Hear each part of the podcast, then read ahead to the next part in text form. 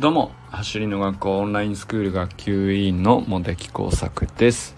普段は国立研究開発法人海洋研究開発機構の気象学者として研究論文を書いたり本を書いたり学会を運営したりしている46歳のび盛りです。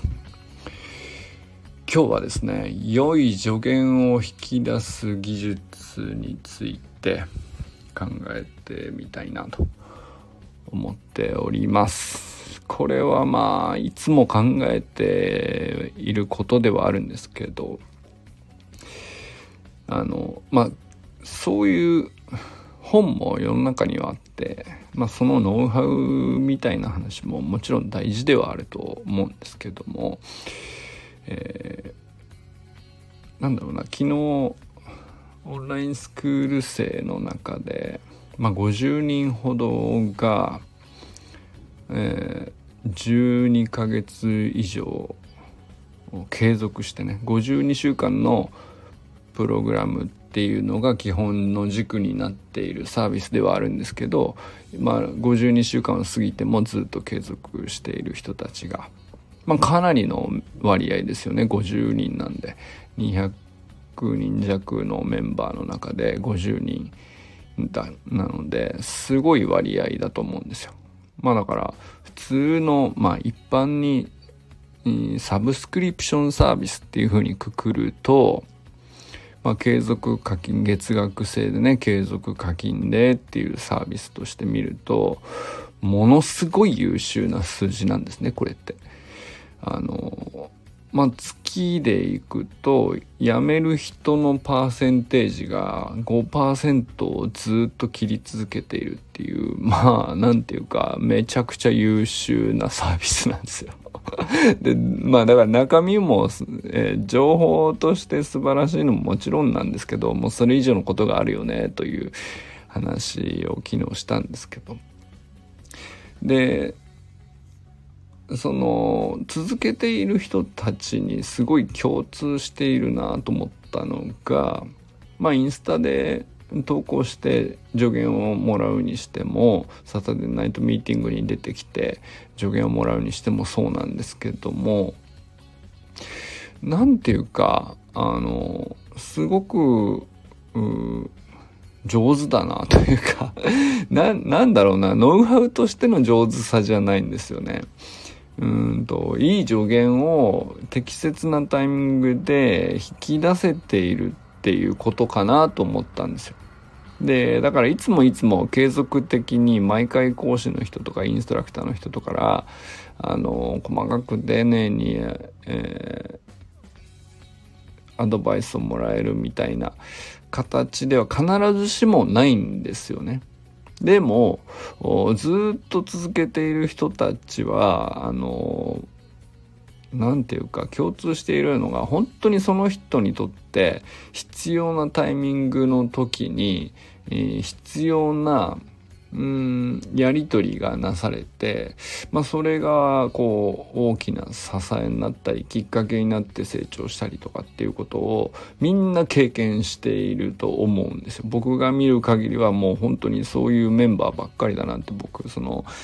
50人の人たちの名簿のお名前お名前を一人一人見ていてあ確かになとまあ続けてるだろうなそりゃっていう。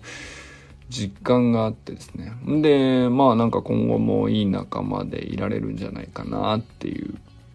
うん、まあ確信に近いものがあるんですよ。でこれってなんだろうなと、うん、良い助言を引き出す、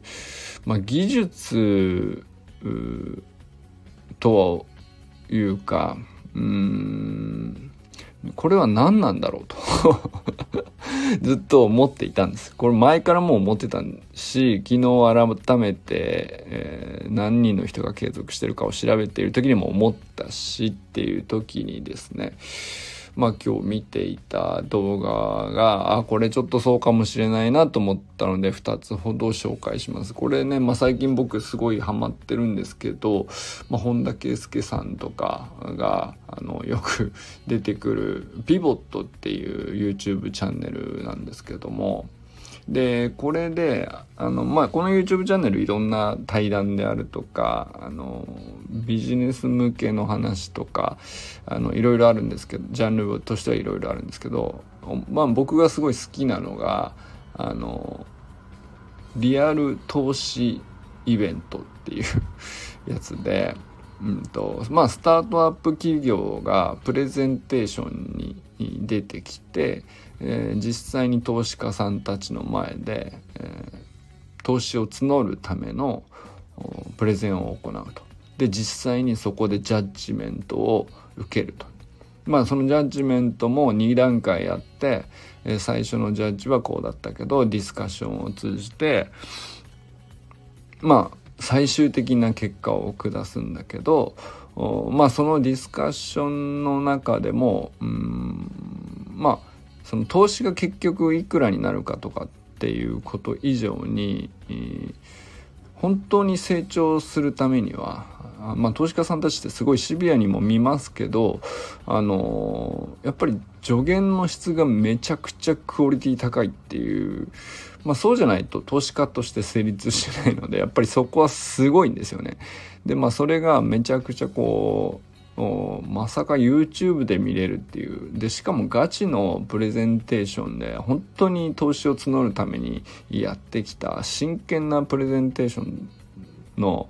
まあ、場をですねそのまま YouTube で見れるっていう番組で、まあ、めちゃくちゃこうこれ何て言うかあのちょっとしたノウハウだとかテクニックだとかっていうのをの次元を超えたところでのまあ必死さもあってまあすっごい響くんですよ。あので今回ちょっと取り上げているのが、えー、健康維持の難しさを語る、えー、妻の闘病体験で起業を決意したリアル投資ドキュメンタリーエンジェルスっていうタイトルのやつなんですけど、まあ、このプレゼンテーションめちゃくちゃ素晴らしくてあのまあ健康食品としてこう何て言うか、まあ、体病気を患ってしまった時に、まあ、適切な栄養素を、まあ、どういうふうにどのぐらいの量で取っていけばいいのかっていうのはあのお医者さんの診断と薬を処方とかっていうこと以上に実はすごく重要なことなんですけどあのそういうものをサポートする体制っていうのは実はなくて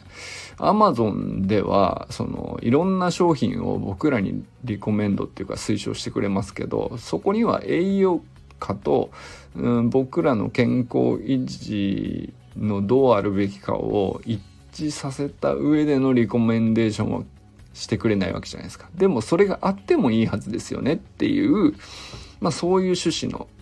プレゼンですね。まあそういうものを目指しています。まあ主には糖尿病患者さんとか、えー、高血圧だとか、まあ、そういう何て言うか生活習慣病みたいなもので、えー、すぐに、えー、治るわけではないですぐに死に至るわけでもないけど何か対処を正確に行わなければまあ日に日に深刻になっていくというですね、まあ、そういう病気ですね。まあ、そういうものっていうのはあのただお医者さんに行って薬をもらって、えー、っていうだけの話ではないので、まあ、食事が非常に重要な分野なんですけども、まあ、ここに何、えー、て言うのか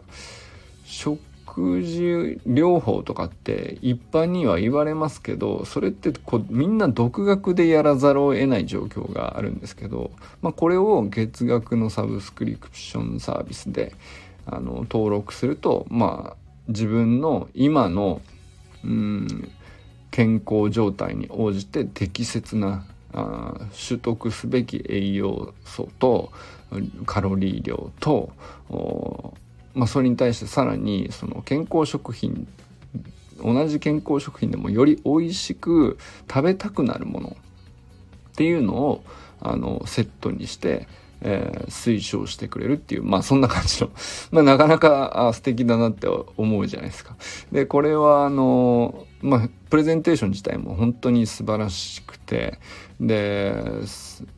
ただそれだけでも非常に興味深い動画なんですけど、まあ、それの裏側でさらにですねそのこれ英語のプレゼンテーションで字幕がついてるっていう形なんですけどあのこのプレゼンの裏側で、えー、関谷恵理子さんっていうカリスマ通訳の方がですね、えー、プレゼンテーターにコーチングをしていると。まあ、その起業家としてプレゼンテーションでこう投資を募るっていう時に、まあ、一世一代のプレゼンテーションなので、まあ、そこにプロの通訳さんが、まあ、コーチをするというところも動画に上がっててこれもまた非常に面白くてここが何ていうかあのただの英語のうん指導とかそういうレベルではなくて、え本当に思いを伝えて、えー、投資を受けるという結果に至るまでに、えー、何が本当に本質的に重要なのかっていうのがめちゃくちゃこう凝縮されためちゃくちゃいい動画だなと思ってまあむしろこっちの方が僕はね今回ね、えー、響いたところなんですけど、まあ、で何かっていうと要するにこここの通訳さんがあの起業家のプレゼンテーションに対して、えー、要するに投資家さんに対してどういうふうに向き合えばいいのかっていうことに対してコーチングをされているわけなんですけど、まあ、ここにねすごく詰まってるなと良い助言を引き出す技術っていうのが僕は詰まってるなと思ったんですよ。まあちょっと回りくどいんですけど。で、えー、この通訳さんがおっしゃっていることの中で、まあいろんな、その、英語の話し方ももう当然ね、ノウハウとしては当然必要なんですけど、それ以上に、えー、まあ対話として、プレゼンテーションはこう自分の喋りたいセリフを正確に言うことっていうのは、あのそっちを前面に出してしまうと本当に一方通行になってしまうんですけどでまあ実際ねあのプレゼンテーションっていうのは話している側はその攻守交代がなくて対話的では対話ではないんです実際には。だけど対話的にプレゼンテーションを行うっていうここの趣旨を話しているくだりが非常に印象的でしたね。なんか、まあ、自分の思いを話すっていう時においても、うんと、相手の顔と表情とこう思いませんか？どうですか？そういうことありますよね？っていう対話で繰り出される表現っていうのを織り込んでいって、えー聞いている一方ではあるんだけどあのそうだねって心の中ではうんうん確かにとかっていう返事があの起こるようなまあフレーズをうん混ぜていくと。でそれが結局対話的になるということなんですけどでそれがどうして大事なのかっていうと単なるその心をつかむためのテクニックとして言ってるんじゃなくてうんとそれを混ぜることによって、えー、一番大切なのは自分らしく振る舞えるっていうことだと。まそこがプレゼンテーションにおいてはあの正確だとか論理的だとか筋が通ってるとか、まあ、そういうこと重視されがちなんですけどもちろん大事は大事なんですけど大前提としてはね。だけど一方で結局自分らしさの消えた論理的な話とかってもう全然入ってこないんですよ。あのまあそれね多分皆さんも経験あると思うんですけど人の話であの正論だと。確かに正しいことをおっしゃってると。あの人は確かに詳しいし知識もあって、えー、おそらくは間違ってない。でも全然入ってこないっていう時って あのどういうことなのかなと思いません？なんか不思議な時って結構あると思うんですけど。でこれっっていうのが要するにそのその人が正しくあろうとしていて自分らしくあろうとしていないっていう時だと思うんですよ。だけどあのまあ正しいことをもちろん自分なりに正しいと信じていることを喋っているんだからそこはもう何て言うかあの噛まずに喋ろうとか正確に表現するとかっていうことに気を取られずにまず第一に考えるのは自分らしくそれを伝えるっていうことにフォーカスしている方があのむしろ多少詰まったり噛んだりしてもあのそうだねって確かにそう思うわって納得しやすいっていう。いう感じですねだからすごく自分らしく振る舞うことっていうのはめちゃくちゃその良い助言を引き出すようにプレゼンテーションする上でめちゃくちゃ大事なんだよっていうことが話されているわけです。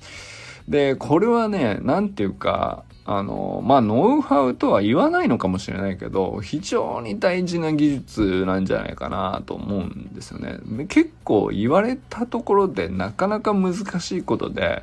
自分らしくって言われてもどうどういうのが自分らしくなのかなんてパッと言われてもできないしね。そんなそのプレゼンテーションとかスピーチだとか昨日もね一昨日の為末さんの時もそうですけどスピーチの話でしたけどなんていうかスピーチだとかプレゼンテーションだとかうんまあ別にねそのオンラインスクール生だとそういうなんかプレゼンテーションっていう場ではないかもしれないけど例えばサタデーナイトミーティングで自分のトレーニングについて今こういう状況ですって伝えるみたいなまあその短くてもやっぱり相手に分かってもらうための話っていうのがあるじゃないですか。まあ、そういうターンって、まあ、練習会でもそうですし講習会でもそうですしパーソナルトレーニングでも団体指導でもあの要するに自分が成長したいと思ったらより良い助言をより良い指導ももちろんですけどより良い指導とともにより良い助言をたくさん得られた方があいいわけですよね。でそれを得るのが上手な人がやっぱりより成長が早いと思うんですよ。でなおかつそういうのが本当に必要な時に必要なタイミングで引き出せる人がやっぱり長く続けていける人なんじゃないかなっていうねまあそういうことを思ったわけなんですけどでまあみんなそのね、えー、12ヶ月以上続けている人たちの良い助言を引き出す技術があるんじゃないかなって思ったっていうのはやっぱり自分らしく振る舞っている人だなっていうふうに、えー、帰着するというか、まあ、そこが一致するよねと。でこれなんでなのかなと。自分らしく振る舞うと確かに良さそうなんですけどなんでそれが上位助言になるのかということなんですけど。それ結局ね自分らしく振る舞っていることによって今の自分の状態っていうのを正確にインストラクターさんだとかあまあ講師の方とかねそうじゃなくて単純に先輩でも周りの仲間でもいいんですけど今の自分の状態を正確にまず理解してもらえるっていうことがあのまず起こると。これがめちゃくちゃ重要で要するにインプットが正しくないとアウトプット正しくならないんでその入り口としてですねまあ今の自分の状態っていうのをまあもちろん言葉で伝えるとか、えー、いうことはするんだけどあの自分らしくない正しそうな言葉っていうのは今の自分の状態を正確に伝えられないんですよね。なので自分らしく今の状態の自分を伝えるということを、うん、まあ言葉だけじゃなくてまず思いっきり動くとかあの普段通りにそのトレーニング上で、えー、一生懸命やるとかっていうのも全てにおいてそうだと思うんですけどとにかく自分らしくあると今の自分の状態を正確に仲間だとか指導者に分かってもらえるじゃないですか。そうするとでまあ懸命になっている姿勢を示すとかここも重要でその結果として聞き手だとか仲間だとか指導者だとか支援者にとってはなんか見ていてあの何て言うかその人のレベルがどんなものであってもその未来にこ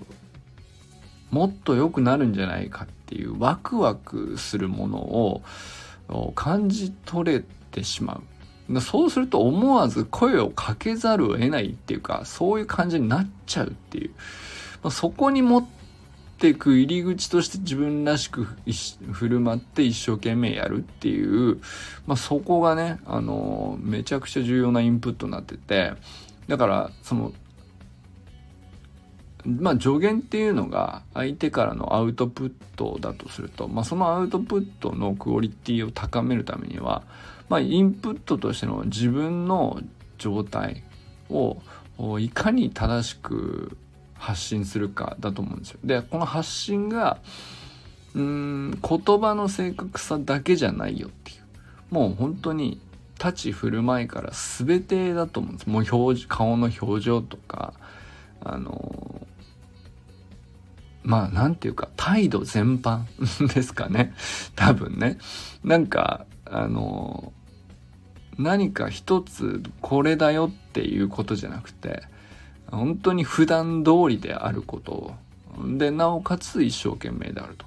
いうことに対して、まあ、そのインプットに対して跳ね返ってくるものが助言だと思うんですよ。だからあその聞き手仲間指導者支援者が未来にこうワクワクしてああ伸びるんじゃないこれ一生懸命やってるししかも今こういう状態ってことはあ次これやればいいんじゃないかなとかっていうのがあのすごく正確に見えるはずなんですよね。でそれが結果的に今の自分に適した助言っていうのにこう自然に結びつくと思うんですよ。これがねなんかその最初の入り口の自分らしくない状態でいつもよりもなんか過剰に何かあの頑張りすぎていたりいつもよりも過剰になんか大きく見せようとし,、ま、してしまったり緊張していたりとかまあいろいろあると思うんですけどあのそれがあると何て言うかあの伸びしろはたくさん見えるんだけどどこの伸びしろから手をつけるっていうアドバイスがいいのかに迷いが出ると思うんですけど、まあ、ここの迷いが減ってなおかつすっごいワクワクしちゃうっていう状態に持っていくにはこの入り口の自分らしく振る舞うっていうのはめちゃくちゃ重要なことだなと。でこれはうんと、一般にはねノウハウとか技術っていう言葉に表すのは違うかもしれないですね自分らしく振る舞うってまあなんだろうあんまり定義できないふわっとした表現に聞こえると思うんですよ。ですけど自分らしく振る舞うに対して自分でどういうことが自分らしいのかっていう状態に対して何て言うか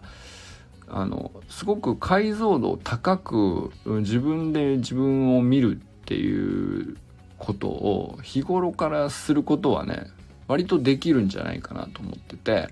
でこれはもう自分にしか見つけ出せない答えだと思うんですよね。その一人一人個性も能力も特徴も違うし性格も違うしその時の感情の起伏もあるでしょうしえー、いろんな情緒の変動も絶対無関係じゃないわけですよ。でそれに取り組んでいるいきさつとか、あの、過去どんなことがあってどんな悔しいことがあってどんな成功に憧れていてとかって全部違うじゃないですか。じゃあ自分そういうことを全部こうひっくるめてえー、解像より解像度の高い自分らしいはこうだなみたいなのがあのつかめていればあのそう簡単にずれないと思うんですよね逆にね。まあなんかそこに合わ正解に合わせ込もうとするんじゃなくてあの普段の自分らしい行動とは違うなっていうのがもしちょっとでもあればそこにさあまあここなんていうかそんなに、えー、自分らしくないことをする話じゃないなって気づければいいっていう、まあ、それそっちを察知できればいいだけで。っていう感じですね。だからその自分らしくをそれぞれ自分でどうどういう状態どういう行動どういう表情が自分らしいのかっていうのを自分で、えー、解像度を上げていくっていうのをやっていると、まあ、結局どんな場においても自分らしくありやすいですよね。でそれが結局まあ、トレーニングであったりイベントであったりいろんな場で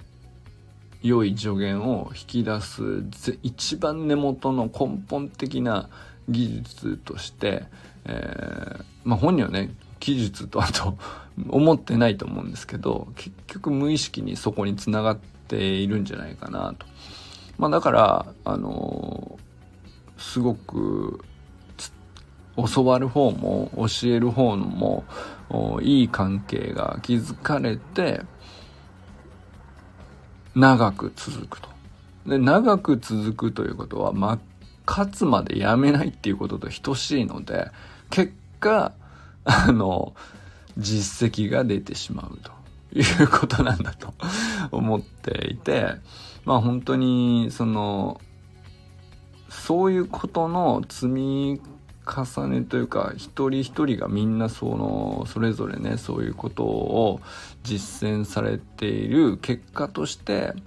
まあ全体の数字として見るとあの継続する人の割合がめちゃくちゃ高いと。辞める人の割合がわずか3%とか4%ぐらいなんですよ。な高くても4%ぐらい。毎月の大会者の率とかっていうのはあのまあいわゆるそのビジネスみたいな側面でいくとね、何でもあるんですよね。例えばネットフリックスでもいいんですけど、あの、月額課金をするわけじゃないですか。で、辞める人率何パーセントとかってみんなずっと気にして、その数字が下がるように下がるようにとかって頑張るわけですよ。で、世の中そのサブスクリプションみたいなものっていうのはたくさんあって、で、まあ必死なんですよね。新しく入ってくる人を必死で入れていかないと、まあ必ず、うん辞める人がいないサービスっていうのはないので、えー、でもそれがこうどうやったら低く抑えられるかみたいなことをめちゃくちゃこう地道を上げて、えー、まあビジネスの中ではねやってるわけですけどあのなんかオンラインスクールとかってあんまりそういうことをが実際にはね、何て言うかビジネス的にテクニカルにこういう風なあの仕掛けをすれば大会率が下がるのではみたいなことってほぼされてないんですけども、ほぼされてないのにめちゃくちゃ低いんですよ。これってなんか不思議だなと思って。で、ただの偶然でそんなこと起こらないはずで、まあそこには理由があるんだろうなと思ってていて、まあそれをこう辿っていくとやっぱり参加者がもう入学した時点での意識の高い人が多いっていうのもあると思いますね。でまあそういうその上でまああの2年前のこうなんだろうなまだ全然そのサービスとして整備されてなかったたくさん混乱とトラブルがあった時代にえー、ていうか一緒に作ってきた仲間がいるわけですけど、まあそれがこう、ね、なんていうか、オンラインスクール生ゼロ期生50みたいな感じですよね。ほんと初期メンバーの人たち。まあそれこそ周平さんとかもそうなんですけど、えー、ミッキーとかナオくんとか、あのー、そうですね、本当に初期メンバーって、自分たちで自分たちのコミュニティだと思ってただのお客さんじゃなくて自分たちで作ってきたみたいな。そうですね。あと木槌とかもずっといろいろ手伝ってくれてましたし何ていうかあの、まあ、そういうメンバーがあの50人もいるっていうところがまずねその圧倒的にその大会率を減らすためにもっとこうあった方がいいんじゃないっていうことを自発的にみんな考え出すっていう。でこうやってあのみんなでよくしていこうぜみたいなのがこうちょっとずつ無理なく積み上がっていて、まあ、それの結果で、まあ、そうその人たちはその何て言うかただ単にお金払ってサービス受け取る以上にものすごい大きな成果とか価値を受け取っているなと思うのはあのやっぱりそういう人たちに限って良い助言を引き出す技術がみんな高いんですよ。でそれっていうのはみんな自分らしいからだなと思うんですよね。っていうまあなんかそういうところがねここ数日いろいろ考えてて思ったことでございました。ということでねなんかこれからもそういう人とたくさんあの新しく入ってくる人たちともねなんかそういう関係になっていけたら嬉しいなと思ったりしながらあの振り返ってみました。ということでこれからも最高のスプリントライフを楽しんでいきましょう。 vamos